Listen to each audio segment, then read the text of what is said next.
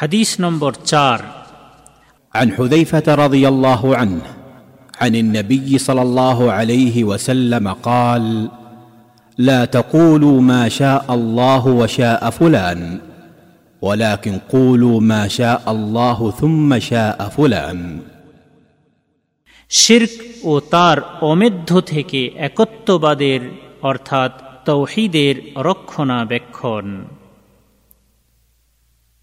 হদৈফা রদুয়াল্লাহ তালা আনহু থেকে বর্ণিত, তিনি নবী করিম সাল্লাহ আলিহি ওয়াসাল্লাম হতে বর্ণনা করেছেন।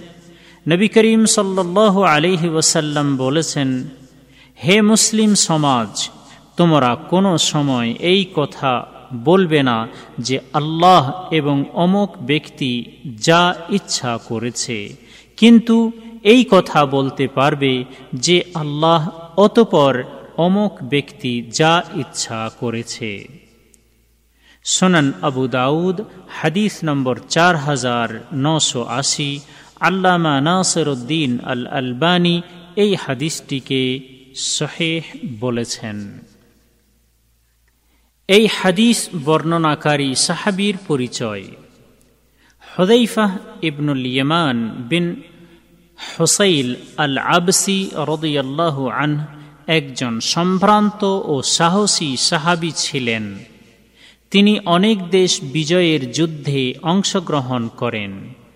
আল্লাহ রসুল সাল্লাহ আলিহি ওয়াসাল্লামের গোপন কথার তিনি সংরক্ষণকারী ছিলেন। এই কারণে তাকে সাহিবু সির্রি রসুলিল্লাহ বলা হয়। হাদিস গ্রন্থে তার দুশো পঞ্চান্নটি হাদিস বর্ণিত হয়েছে। খন্দকের যুদ্ধে এবং খন্দকের যুদ্ধের পর যে সমস্ত যুদ্ধ সংঘটিত হয়েছে, সেসব যুদ্ধে তিনি অংশগ্রহণ করেছেন।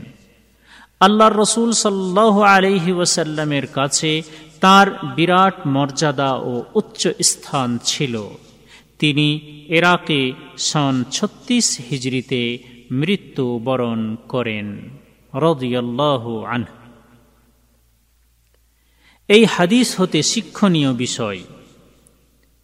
এক, সকল প্রকার শির্ক ও তার অমেধ্য সমস্ত বস্তু থেকে বিশুদ্ধ একত্ববাদের মতবাদটির রক্ষণাবেক্ষণ করার প্রতি এই হাদিসটি উৎসাহ প্রদান করে।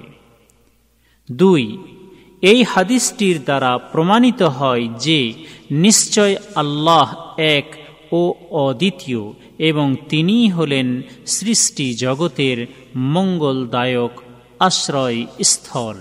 তার অস্তিত্ব, সত্তা, নাম, গুণাবলী, কর্ম এবং আদেশ প্রদানে কোনো অংশীদার নেই। তিন সর্বশক্তিমান আল্লাহর একত্ববাদের বিপরীত শব্দ ব্যবহার করা হতে এই হাদিসটি সতর্ক করে।